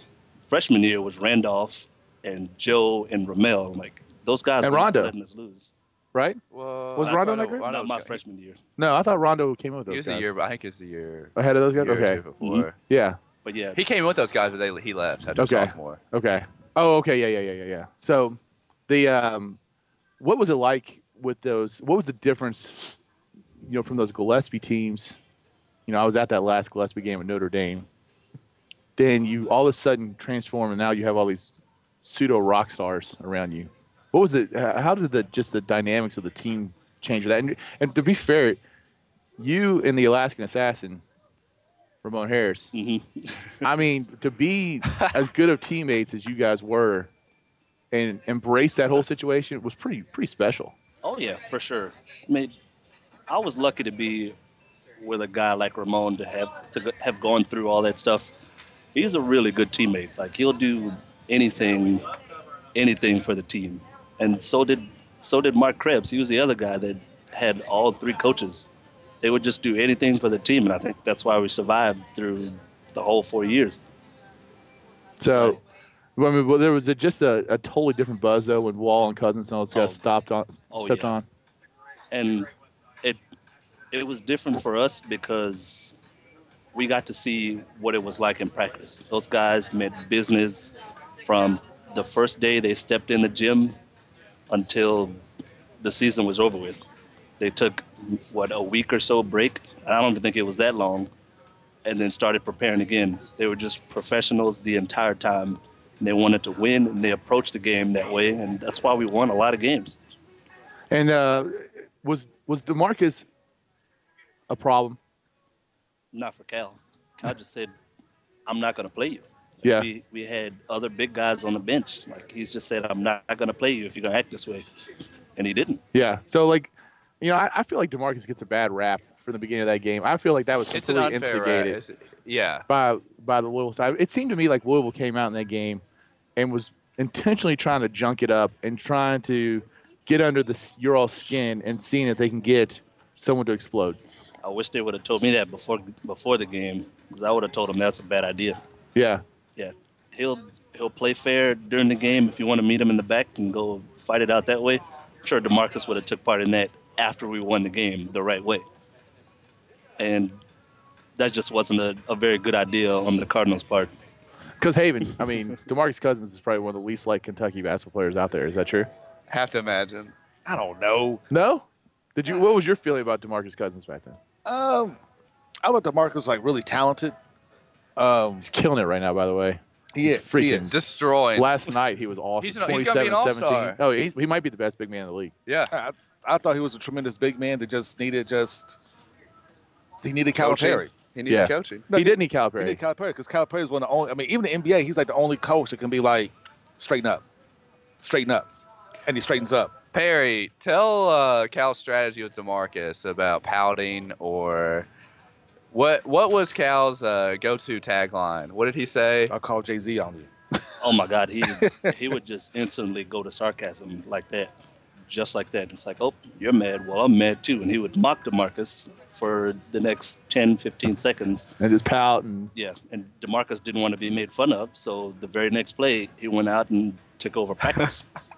like either you be the best player on the floor, or everybody's going to laugh at you. And DeMarcus does not like being laughed at. I can tell you that much. They, I just can imagine the battles that happen in there, and they, you know, and I think as a Kentucky fan right now, we see these young guys who are kind of struggling to come together as a team, but we can see that the potential's there. That it's, you know, it's, if something clicks, and even after that Belmont game, uh, the second half of that Belmont game kind of led us to believe that if they had a really good week this week, th- it could click sooner than later. But we were so spoiled with that John Wall, Demarcus Cousin, Eric Bledsoe group, and the Anthony Davis, Michael K. Gilchrist group, who came in with that business mindset And they were and not- seemed to be mature, more mature above their years. Yep, not freshmen at all from the moment they stepped on campus. no freshmen. They approached everything like they were four-year starters, and it showed on the floor. And that sets the tone because I think that's what this team right now needs someone to show them how to approach practice and how to approach And- their and- day to and day. That's what they. I, I think that's what Kentucky had the year they won a national With Gil- championship. Gilchrist for sure. it's, did that. it's, it's that you had. Well, it's not only that, but you had elder statesmen on the team with Darius. with Darius and those guys that have kind of been there before. And when things kind of get kind of shaky and they made the hustle wasn't there, you had the older guys coming. Come on, step it up. Well, you talk about this though, because Darius is not a natural leader though.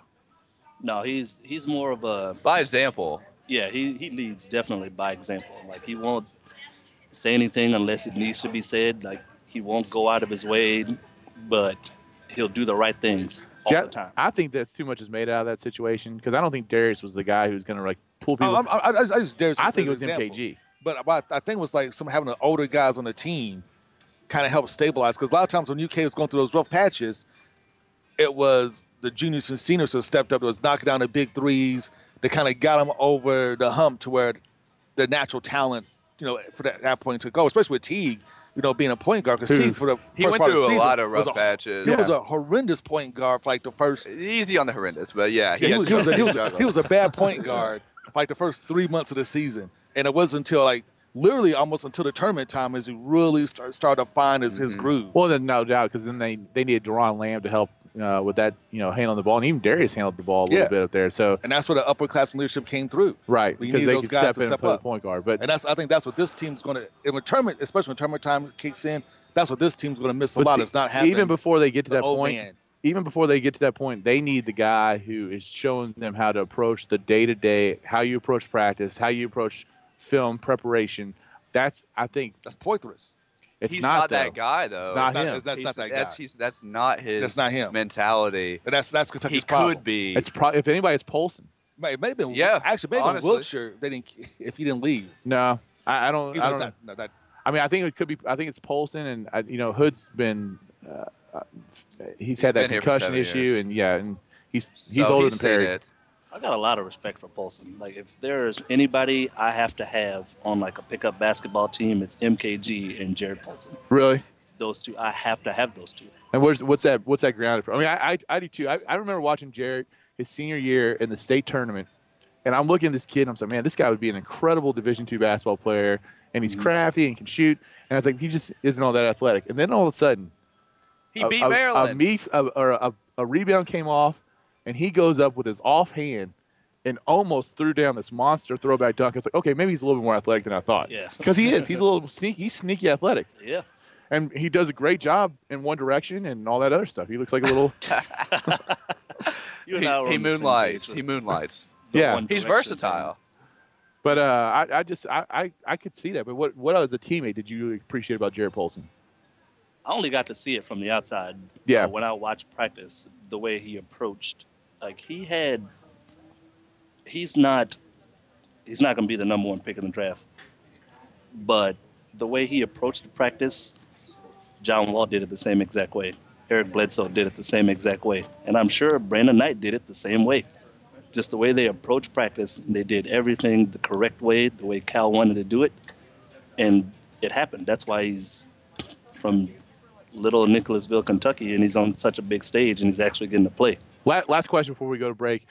Does this game mean more to the guys on the team from Kentucky, and does that make a difference having those guys around? I bet it does. Yeah. They are, they know what this rivalry is. They grew up and. But to they've you, been it was around just like, you know, coming from uh, where'd you come from? I can't remember. Louisiana. Louisiana. Yeah. Yeah.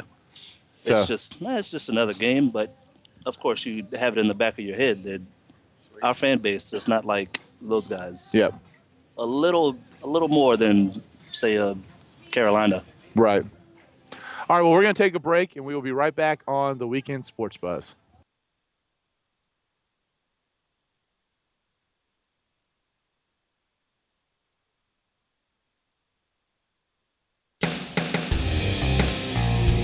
You're listening to the Weekend Sports Buzz. Tell us your thoughts on the Oxmoor Ford Lincoln Buzz Line at 384 1450. All right, Mike Adolfo, Avon Heritage, and Weekend Sports Buzz, joined by the Kentucky Heartbeat guys who will follow us immediately at this hour for a, a solid hour of um, Of love- power. of love songs to Louisville. I'm sure. Let's uh, just a lot of Sonnets. niceties. That's right. This is the year of the Cardinal. Oh, the The greatest. year of the Cardinal the, Haven. the greatest season ever in NCAA history. The by your- 38th greatest season, apparently. They did uh, Mark Story, the legendary which leader. is a thousand rank times and- better than what the UK would ever do.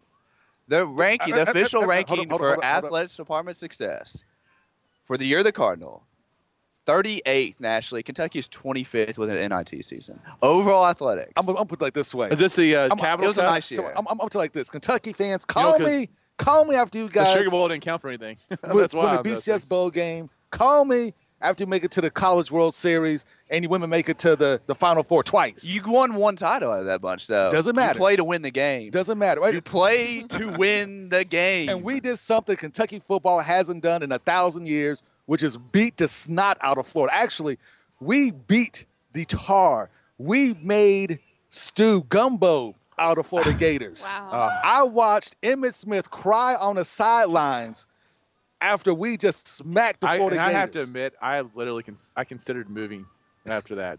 So I, I really thought that I was going to be here. So, uh, but the you know you're right though. The Learfield Sports Directors Cup, a measure of the overall strength of the athletics department, saw Louisville finish 38th and Kentucky 25th. now Per Mark- it's all Mark on how you- Story. but you can't listen. Let's let's be real It's though. all about the Sugar Bowl victory. We're Kentucky fans, and I would have traded. I mean, to have a year like what Louisville had was pretty freaking phenomenal. I mean, I that would have been a lot of fun to go through. Touche. It was a great season. There's no doubt. Okay, we give a. We'll recognize. We'll recognize. We'll respect But it. we- but it ends today. It ends today when we d- well, listen. If uh, and unfortunately none of these guys played in that game, but it will not be Russ Arena tonight. Okay, I cannot handle that again. That was so disrespectful back, you know, when that came out two years ago. It's not like Stephen A. Smith. So disrespectful. I go through with my like Saturday Night Live impersonation of Russ Smith. Me and Russ Smith are real close personal friends. I love Russ Smith. I'm the godfather to his three children. I don't know if Russ has three children, so please don't. you know. Shane We McMahon shared a probably subway does. ride. He, I, uh, well, Ugh. we're gonna stop there. Yes. Okay. all right. anyway, uh, but we're getting to this game tonight, and, and Perry brought up some really good insights. I thought last, you know, on how the players approach this game, and Mm-hmm. uh, I don't think that. I think it might be different in Louisville. I think that this does mean something to some of the Louisville guys. I think Russ Smith it does mean something too, and it probably doesn't mean as much to the Kentucky guys, but someone like Dominique Hawkins, who's from the state. You know, I'm who's sure gonna there's a have an Dominique impact. Hawkins. It's going to but matter. The rest of the freshmen, I'm sure they're like, It's eh, just a game. it's just a game. That might play in their favor, though. You know, this is just another game. Let's prepare for it like we would Unless the other anybody team's else. playing harder because they've been there before.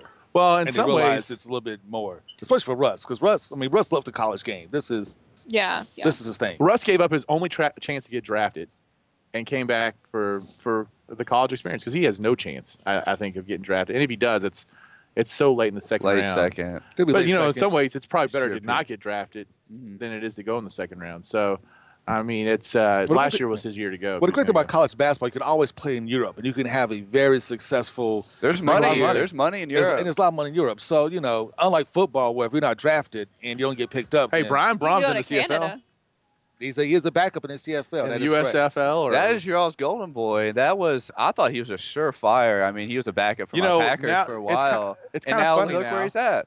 that uh, people talk about the comparisons between him and Teddy Bridgewater, and Teddy Bridgewater should come back. All of a sudden, Brian Braun was real flawed. He, he was had obvious Yes. flaws in his game in Louisville. But Yeah. back then, I thought he you know hung the moon. Yeah. So That whole Braun family hung the moon. yeah, but you know we'll uh, and Greg Braun, to be fair, does the uh, the TV show for the weekend sports bus. So Oh, he's a I classic. mean, Bron, classic, Bron- Bron was a classic great guy. college quarterback. I mean, he was he was a great college quarterback. I'm not he gonna was a take- good college quarterback but it's almost like Andre Woodson was a who great was on the college color, quarterback. cover of Sports Illustrated in high school. Yeah, Brian Braun was. had one of the greatest high school games ever. Him and Michael Bush. Was he number one overall in the entire country? No. Number all. No, he was like four. I think He, he was a uh, fourth he quarterback. wasn't the number one overall. but- Okay. I mean, he was he was a solid. He was solid a parade All American though. Oh Yes. yeah, yeah. I mean, he came from great pedigree. His brother was in the NFL, and his dad's been coaching quarterbacks forever. So I don't know why we're talking about Brian Brom because we have a basketball. we game do today. have a basketball We have game. a basketball game today, and that's going to take center stage. And uh, right now, just to update, just like one last football thing: Notre Dame and Rutgers tied at 13, uh, with Rutgers having the ball marching down the field. Not a good thing. Actually, Rutgers just missed. Rutgers just missed a field goal. Notre Dame's getting the ball back. So, uh, but Kentucky, Louisville, today Let's Well- talk. Let's start comparing these guys right now. Kentucky's got the advantage in the front court. Louisville's got the advantage in the back court. I don't think that anybody's disagreeing with that. But we need to talk about like, you know, what's the significance of those things? Well, um, depends on how we utilize our advantage, and if you know, I feel I'm expecting Patino to throw out some really like hybrid defensive schemes. To he's not going to stick in one set, and I look for him to like adapt and adjust as the game goes on. So, my biggest key for the game is: Are we setting the tempo? Are we setting how this game is going to be played? Do we come out? But what is that tempo? Because that's what I've been trying to think through. Like, what tempo do they really want to play at? I don't know. Do they want to run with Louisville? I don't think they know yet. we want to run because we're. I think we're deeper. Louisville does have depth, but I think we can go all the way down the the bench, No, see- all the way down to Dominic See, I, Hawkins. see, I, dis- I disagree. See, Louisville I think- is a deeper, a much deeper team than Kentucky. no, more product. Okay, Louisville has depth, but in terms of you're getting scoring efficiency, no, we're I'm getting saying- buckets, and Even production wise, Louisville I think has a deeper bench I have to say right now, I think Louisville's deeper than Kentucky too. because you can But put Wayne Blackshear. the off problem bench. is the de- Um, the depth is at the for Louisville the depth's in the backcourt, which Yeah. Kentucky has no depth in the backcourt, and for Kentucky the depth's in the front court, which Louisville doesn't have any depth in the front court. So I mean, it could be the same argument. You know, the depth is at the positions where they're strongest, but Louisville's guard depth is better than Kentucky's front court depth. you think so? Yes, and I'm I mean that's that's coming from a guy who's Honest obviously to see, Kentucky fan. Marcus Lee has been sidelined. Uh, the flu, back back issues the past few weeks, so he's been a phantom. Interesting. to- It'll be interesting to see if he comes back and can provide. He's an energy guy, and in this game, it's all about passion. It's all about emotion. It's all about energy. I think this is a game he could come in and get maybe six to eight points, pulling four or five rebounds. Well, and if Uh, you want to talk about front court advantage, I mean, where's Dakari Johnson been? You I know, know, he this is a needs to game come that out. he could step up. and this and hopefully it's not too quick for him. I mean, but then again, when we talk about depth, Louisville's the the most outstanding player for the Final Four is coming off the bench in like the seventh or eighth spot. he's shooting uh what like He's not shooting very 25 well. 25 percent from three. Yeah, he's, he's not shooting out well, but He's come back from injury. he's a big game player. He always he shows up in on the big stage like Shane. Shane doesn't. Shane's do too coming off well. the bench. Yeah. I mean that's another. Then you got guys. I mean, I mean, Lou- Louisville has proven depth and proven production coming off the bench, where Kentucky has question marks coming off the bench. You don't know what you're going to get with Lee, Dakari. You just you just know what you, you have no idea what you're going to get once these guys come in the game. With Louisville, you have a pretty good idea what the guys can and can't do and what you will get. So it's a different type. It's a depth you can depend on, a depth you can easily plug in and move around. With Kentucky, you just have to hope that Dakari can come off the bench and do something that you may not have seen him do all, all year long. I'll agree with that point that it's dependable depth versus you know a high ceiling. Well, Louisville's got nine guys who are averaging over ten points a game or ten minutes a game. Kentucky's only got seven. And Cal likes Cal likes that seven that seven man lineup. Um, he likes that rotating revolving door seven players. Um, I think he's all the way go all the way back to Memphis and UMass. He's always like, you know, seven to eight. Well, and I Cap think it's it. definitely fair to say that you don't really know what you're going to get. I, Cal said before he expects what seven players to get at least 25 points in a game this year. I think it was 25 points. Um, on one side of that, you don't know who can go off on one night, but then on the other side of that, you know, one of those guys can score, you know, two points. I don't think he'd say seven right now. I think he'd probably say. Six, I, I think seven. that yeah, you're exactly right. You don't know you you obviously know the pure talent that they have, but have they been able to produce at that level? You know, Dakari Johnson has been pretty disappointing this year for one. I think. Yeah. Well, I mean, I don't know if he's disappointing. And uh, again, this is He's Uh, a freshman. he's a not not only that, but like this is where you come from my perspective of like actually going out and seeing these kids playing high school basketball, and the other people who just have to depend on what they read. Dakari w- uh, was a project. If anybody saw him in high school, he was a project. Okay, he he could be somebody a lot smaller than him down low in the post with just raw athleticism and strength. Skill wise and footwork wise, he was always a project. And, uh, you know, I, I never even considered him being a one and done guy. And I still don't think he is. Oh no, no. And, uh, you know, because that came up on our show yesterday. It's like Dakari's still a one and done. I was like, No, he's- whoa, he'll whoa, be who- back. Who said Dakari's a one and done in the first place? you know, and, I, and you're going to see that. Um, it's going to be real interesting to see who on this Kentucky team does come back. It seems like I think Dakari is Mm-hmm. Cal prepping for the future. So so so he can have that experience and hopefully Marcus for Lee too. you know for, for for future teams because uh, like I said before, I think that's I think that's what's going to hurt this year's team come tournament time is that when the chips get down, they're not going to have that senior leadership that can pull them through and take them to that next level. which is going to be real interesting to me because if a, if a handful of these guys stick around, next year's bunch, Trey Lyles is probably a one and done. That's probably the only one because I think Carl Towns is at least a two year guy. I love Well, Devin Booker. and Devin Have Booker, you seen De- and Devin Tyler Booker? Ulis are four year guys. Tyler Ulis, he is fearless. Yeah, but they're four year guys. I mean, they're four year. That's next year's college. Next year's class is not full of these one and done guys. It's these guys that are not traditional NBA bodies that are good basketball players. And this is like this. If you're going to build a team for the future, next year's the year to do it. Well, and you've got to think. I mean, does Alex Boythorst come back next year? If he, I think continues to- absolutely, He absolutely. should come back. he should come back. I mean, he's looking like he's a three. He's or still not four-year ready. guy. He's he's still learning a It- lot. If he's getting shut down at, at the college level and he's having games where he disappears and he's getting just completely stymied, what's going to happen in the NBA? Is he going to be floating around the D League for the Sioux Falls Storm? Pretty much. Pretty much. That's exactly. It- I would have to guess.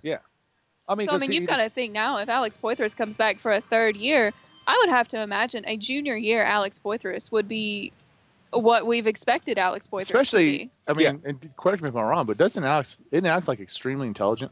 Yes. Yeah, I mean, he's a, an extremely intelligent a guy that the education could really help out, get him to do something. And um, I mean, but he was like a 4.0 super because he's got the twin sister, I think right? he's still He does might have a be a sister four point. here. he Yeah. might close around that 4.0 range, which also speaks to the fact that he overthinks on the court. I think he overanalyzes, and when he just plays and he's just he's not as Cal says, you know, he's got to be a finisher. He's not. You don't need to be dribbling. You don't need to be starting at the three point line, take your man off the dribble, crossover, take it to the rim, which Terrence Jones was really good at. Um, but if he just reacts and he just flows within the game, he's got a very high ceiling. you know, I, I think he's just figuring out where he fits in right now, and I, I, I think he can be that guy. You know, that can kind of bring them together if he's just got a. Uh, and so y- you're going to have this Kentucky team now where you probably are going to have more guys stick around over the next three, four years, which will be good. I mean, I, I think overall it's good. So, I and think then we'll it is just beat good you guys four because straight years. when you look back at the championship year, I mean, Darius Miller was a huge component It was. of It, that. it wasn't for Miller and Lamb. Kentucky does not win a national championship. I don't disagree with that. I, yeah, Lamb for shot Baylor. lights I would say out you're that absolutely Kansas right. game. That's what it was. It wasn't for Maryland Lamb. Kentucky does not win a national championship, and it's just that simple. And that's when that's when you need the upperclassmen to step up. And that's why I say this Kentucky's team may make it to Elite Eight. I think that's about it. Well, I think they're. I think if they if if it all comes together, you know, I, I still think they're a national title contender. Um, All the potential's there, whereas you got last year. The pieces, the pieces weren't there. so well, last year is last year. I'll go back and say you had guys who had NBA bodies, but were not basketball players, and people who again study recruiting, watching this class as a whole, not just the Nerlens Noel class at Kentucky, but that class as a whole did not have a lot of NBA ready type basketball. They're players in it. athletes, like you They were said. They're athletes. They're athletes, but the fundamentals were lacking, and it was. It, it- we're not talking about margins here. I mean, it was night and day. Um, I mean, they had potential, they had talent, they had ability, The but talent it in was this so class is so choppy. much it was more. such a choppy offense. And speaking of Poitras not living up to potential, you know Louisville also has a player on their team that hasn't lived up to the hype, and Wayne Blackshear, who But he's Yeah. got at least got an excuse. Yeah, like like like he, he has, he has the two shoulder shoulder surgeries, but you know he for parts of his freshman year and last year, you know, even when he came back healthy, he just kind of disappeared. And now I think he's just now showing consistent flashes of what we thought he would be. But he's another guy who's just trying to really kind of settle into his role. Yeah. And figuring out what his role is. And you know, I actually think he could be a big impact player on today's game because if he's hitting it from the outside and Kentucky's got to extend their defense anymore. I mean, to me that's what it really comes down to. Louisville's going to have to win today by hitting three-point shots, and it's got to be people other than Russ. And if they're hitting from the outside, Kentucky's in trouble. If uh, Kentucky can contain them and make Russ work really hard for what he has to get, I think Kentucky's got a really good chance. And off those rush shots too. If these shots are kicking off the back rim, North Carolina killed us. They absolutely killed us with their offensive rebounding. And granted, North Carolina is just they practice that. They have specific strategies for tipping the ball back out to the arc. But we have got to grab those misses too. Well, and the- the Louisville, uh, Louisville's not going to be the same offensive rebound team. They're not as long as Carolina, and you know if you if we want to compare, and I don't think you can do this. I mean, Carolina struggled last night with Northern Kentucky. Okay, They are so we so- can't compare those two games, the Louisville Carolina game, and the Kentucky Carolina game, but. eh, They're so Carolina's so weird. I mean, I They're just- so odd. It is the strangest team I've ever seen. They they beat Northern Kentucky by like ten points. They're like I think, 15, and but then- there was a five point game at halftime. They Yeah. were They right there. play to the level of their competition.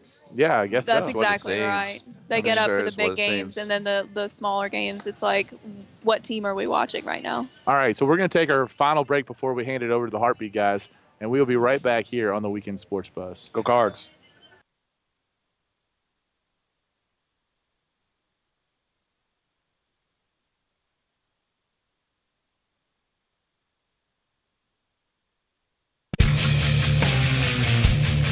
You're listening to the Weekend Sports Buzz.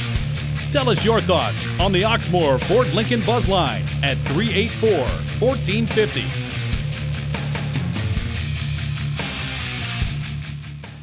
All right, sports fans, here we are at the uh, the Wildcat Warehouse in Fayette Mall here in Lexington, Kentucky. Mike Indolfo, Haven Harrington. This is the last segment of the Weekend Sports Buzz before we hand it over to Tyler Smith and John Martin and Ashley Scobie and Perry Stevenson for the Kentucky Heartbeat Radio Show. Our power. You want to give us a little preview of what that's going to be like there? Uh, we're gonna mock Kentucky. Louisville repeatedly, Kentucky. incessantly. Blah, blah. We're probably gonna go over our least favorite Louisville players. Are you a guy who would Ranking- wear uh, like uh, the, the they have the keep calm and beat Louisville shirts? Would you wear something like that? No, I see. That's uh, I can't do that stuff, man. that's too much of a. That's a calm like expression. But you should buy the shirt here because it's sixty percent off. sixty Sell percent off t-shirts T-shirts and sweatshirts. and sweatshirts at Wildcat Warehouse right now, Fayette Mall. Um, I've that's- never been one to wear a shirt that you know talked about the other side.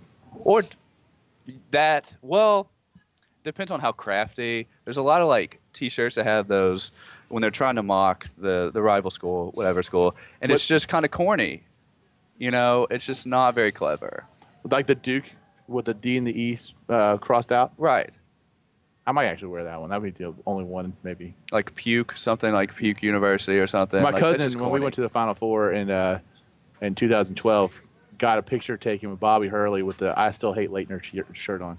that, see, that's a good. That is that is a great shirt. That is a good. That is a good shirt. That's one I would still do. But I could That's the not do- pinnacle. I want a, I want a T-shirt that supports my fandom of a certain program and not my Don't mix it Distaste because for it, someone it's else. it's recognizing them, right. Lexington's not for the birds, by the way. not for the birds. No. But it will be today. Oh, I don't know about that. Hayden. It will be today. But we got about 15 minutes left in our show that we can kind of, you know, get through some predictions and talk about what's going to happen. And it, you know, it's always ladies first. So let's hear from Miss Ashley Scobie about what she feels is going to happen today in Rupp Arena, Yeah, we not were Russ Arena. not Russ Arena. Um, we were talking about this a minute ago, and I was saying I would not be surprised if either team had a you know 15, 20 point victory, or if it went to like four overtimes. We just don't really know. Um, I am the blasphemous one, and I said that Louisville will pull out and win. Um, What's the difference? difference i think you know we can say all we want about kentucky has improved their free throw shooting i think that's a huge key in a rivalry game it's going to be close I, I think we can all agree it's going to be pretty close um, that's a huge key and like you said the guard play on on louisville is just i mean they've got the they've got the advantage I think Julius Randle will have a huge game. I think the front court will be a huge advantage for Kentucky. I do think Louisville will pull it out, though. J Mart? See, I think it comes down to Randall's going to be hounded, and he's going to be double teamed the entire game. And it comes down to when Randall kicks out, he's used to double teams his entire career going through high school AAU. Yeah, If- he when literally he- played with like in high school. He played with like four like scrawny white kids. I mean, that, it was like who one went of on these is to play at not Holy like the Cross others. University. no, I mean they went on to play like Division three basketball and like had the droopy socks and the weird haircut and stuff like that. So the kick out though when julius randall kicks out there's going to be three point shots open when they double down on him? And do we hit him? Does James Young is he going to fade back on his shot? Is he going to rush his shot, or is he going to be patient and hit you know five of eight from three? Aaron Harrison. Aaron Harrison, who's been on a tear, SEC Freshman of the Week. Congrats, Aaron. Last week, SEC Freshman of the Week. Good job. So he's been on a tear. You know, Louisville does have more neck tattoos, I think, than Kentucky. does. This is true. That is the difference. All right. though. That'll be the difference. um, so, and back tattoos if we're talking about a certain coach. oh yeah, Ugh. Can you believe that? Like, what, Haven? What is your thoughts on Rick Pitino's back tattoo? I don't care. I- It's fun. You know what? It's fun. The players like it. But when I first saw the back tattoo, I'm, I'm not gonna lie. I saw like all those little skin tags and stuff on his back, and the first thing I thought was Smithers from The Simpsons. I thought he should have gotten 15 that's the seconds first. of fame. uh, That's the first thing I thought was Mr. Burns. He's he's in the back. Excellent. We got the tattoo. That's that's what that's what I thought about, and I'm, I'm leaving it at that. So, uh, so J Mart, does Kentucky come through with that prediction? I think Kentucky wins by seven. I think I can't believe you man. cannot underestimate Rupp Arena for a monumental game like this. It's when North Carolina rolls in, uh, uh, Cal's first year. That was the loudest I've ever heard it. I've been to a handful of games, a handful of big games. That's the loudest I've ever heard it. Same thing two years later with Anthony Davis, the block on John Henson. Absolute bedlam. Rupp Arena gets up for these games, and they also, But if were you we there get for down, the Perry Stevenson block party against Miami of Ohio? Yes. was not there I for was there. that. I was there for Perry Stevenson's dunk on UNLV, and that was Memorial was shaking All right. after that because you had the diehards. You had eight thousand diehard fans in there. That was awesome. Rep Arena for a big game also creates its own momentum.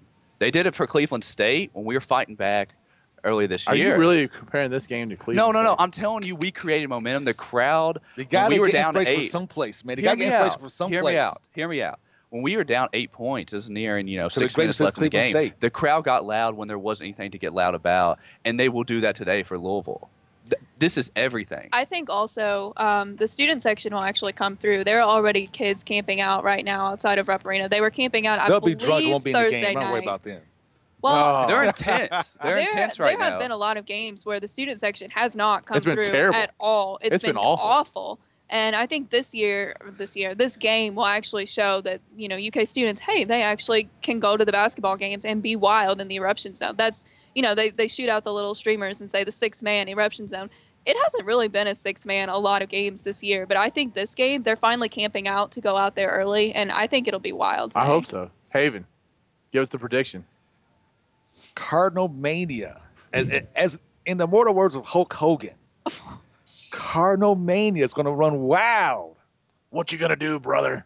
What you going to do when Cardinal mania runs wild over you? No, but seriously, seriously, um, Louisville's going to win. I, I predicted all, all year long Louisville by seven in this game. Uh, two keys for me will be experience. Uh, when Kentucky goes on a run, when Louisville goes on a run, how will Kentucky and a freshman handle this? They're the first real rivalry game and all this other stuff. I think Louisville has the edge there. Um, I mentioned earlier, bef- earlier, I'm going to say it again. I think actually Wayne Blackshear actually may be the key to this game. I think if, if Wayne has a good game and Luke Hancock finds his shot, it's going to be over. I I just think that experience thing is so overplayed.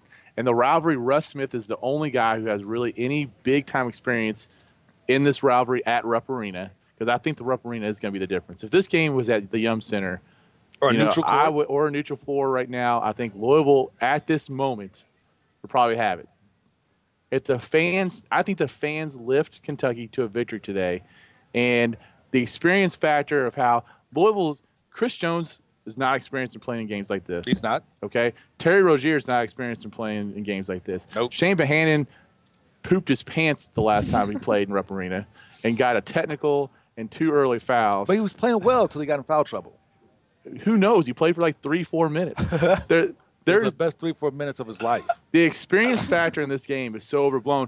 And this, these Kentucky guys have played Michigan State.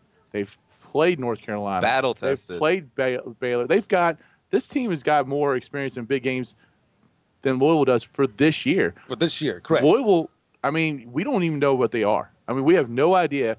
When you play the two worst teams in college basketball, and, and the only top 50 win you have is against Southern Miss, who lost to Western. the fighting Brett Favre's.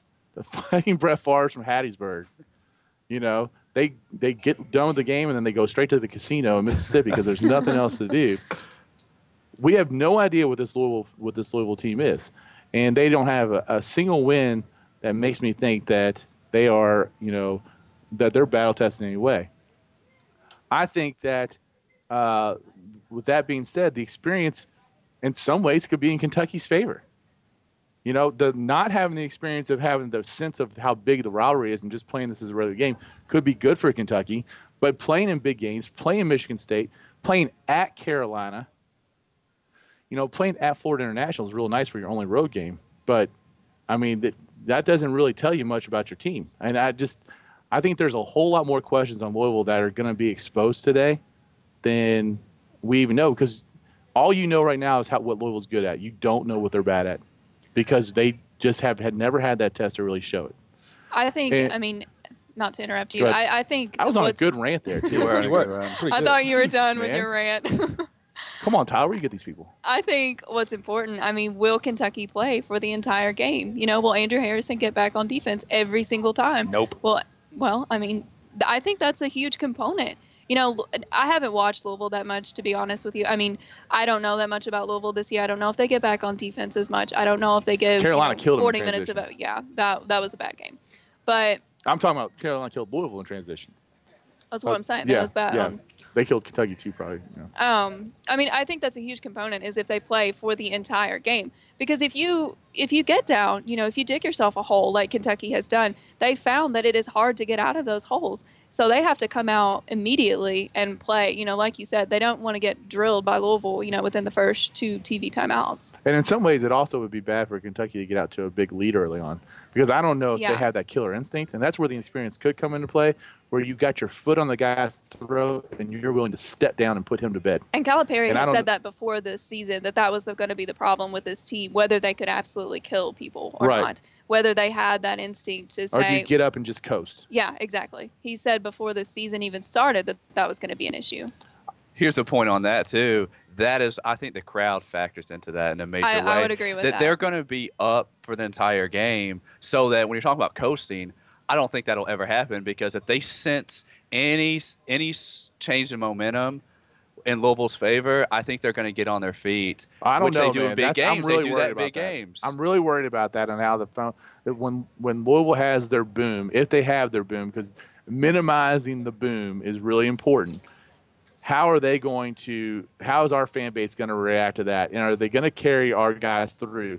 You know, because I could totally see it going the other way, where it gets very quiet in there. and I think that's where the students come in. You know, I think they are the catalyst for those big crowds when they get absolutely crazy. I think I think the students are a huge component of that, and if they bring it today, then they will get the rest of the crowd excited. You know, a lot a lot of the other crowd needs some you know needs some needling a little bit to The blue get, hairs. help exactly. Yes. I, I wasn't going to say it. It's but- okay to say the blue Bears. This is fine. They're not listening. they need a little help sometimes. They need a little encouragement, and I think I think the students will play a huge part in that. Well, I'm so encouraged. I think after, uh, and you know, listen, I know it's Belmont.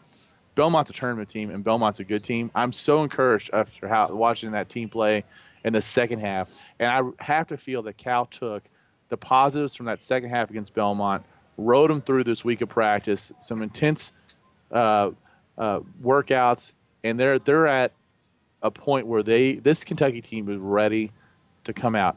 Is it today? I hope so. Is it soon? I think it's really coming soon where they're going to start putting this stuff together. I think it is today. Let me add in one more factor too, of the benefit of going home for the holidays and you're around the, the table eating Christmas dinner. You've got your uncles, you've got your grandpa, you've got your dad, anyone in the family uh, who loves and just obsesses over basketball. I think it is very healthy to go home for the holidays and get your mind right. And I think Refocus a little bit. refocus and they're g- the stage that sets the stage for the game and you get the break you get the downtime but also you become aware of how big the game is I It's a agree. bad thing for Kentucky to become aware of how big the game is. with it but it being at home too you need to know when you're talking about coasting that's what we're worried about is they have to we have to play with passion and we're going to like fail fast as cal says we've just got to play with intensity, and we're going to turn it over a few times. Um, you know, we're going to um, we'll be jittery coming out. There's no doubt, but just play through it, and as long as you play with that high level of intensity, All right, so here's my prediction. I didn't really give. what's my your prediction. intention? Go ahead. My prediction: we will see this game go to overtime. I cannot. bold. I do not foresee any way that this is mo- a five-point game either way. Um, Kentucky wins in overtime. That there's a technical foul in the first ten minutes. Who's the technical on? I don't know. That could depend. I think whoever gets the technical, that team wins. Well, I was gonna say my money is really on random. Shane Bohannon for the technical. I Well, think then we- don't there's say a that. pretty solid chance. because I really feel like you know we're gonna see a, a technical, and maybe it's like we're like it's sometimes coaches get technicals on purpose, Yeah, absolutely. and it could be some a thing like that where the coach goes out and gets the technical on purpose to take his team to that next rally level. behind it. They Yeah. might get one apiece. Either honestly. way, it's going to be a, a a sad New Year's for Kentucky's fan base. So the year Either wa- either way, loyal fans are either gonna drink tonight to celebrate or drink tonight to drown their sorrows. Right? or celebrate anyway or drink because we're during the going to beat football Miami. game. Listen, you lose to this basketball game, the football game means nothing. No, football game still means something. I don't think so. for the players, it means a lot. All right, so we're wrapping up here the weekend sports buzz. Haven and I are going to step out. We're going to turn over all this stuff to the Kentucky Heartbeat guys. They're going to carry you through for the last hour and talk all the niceties about Louisville that you ever want to hear. and uh, so, stay tuned for the Kentucky Heartbeat Radio Show. We will see you next Saturday, Mike and Haven. We are out. Go Cards. Go Cats.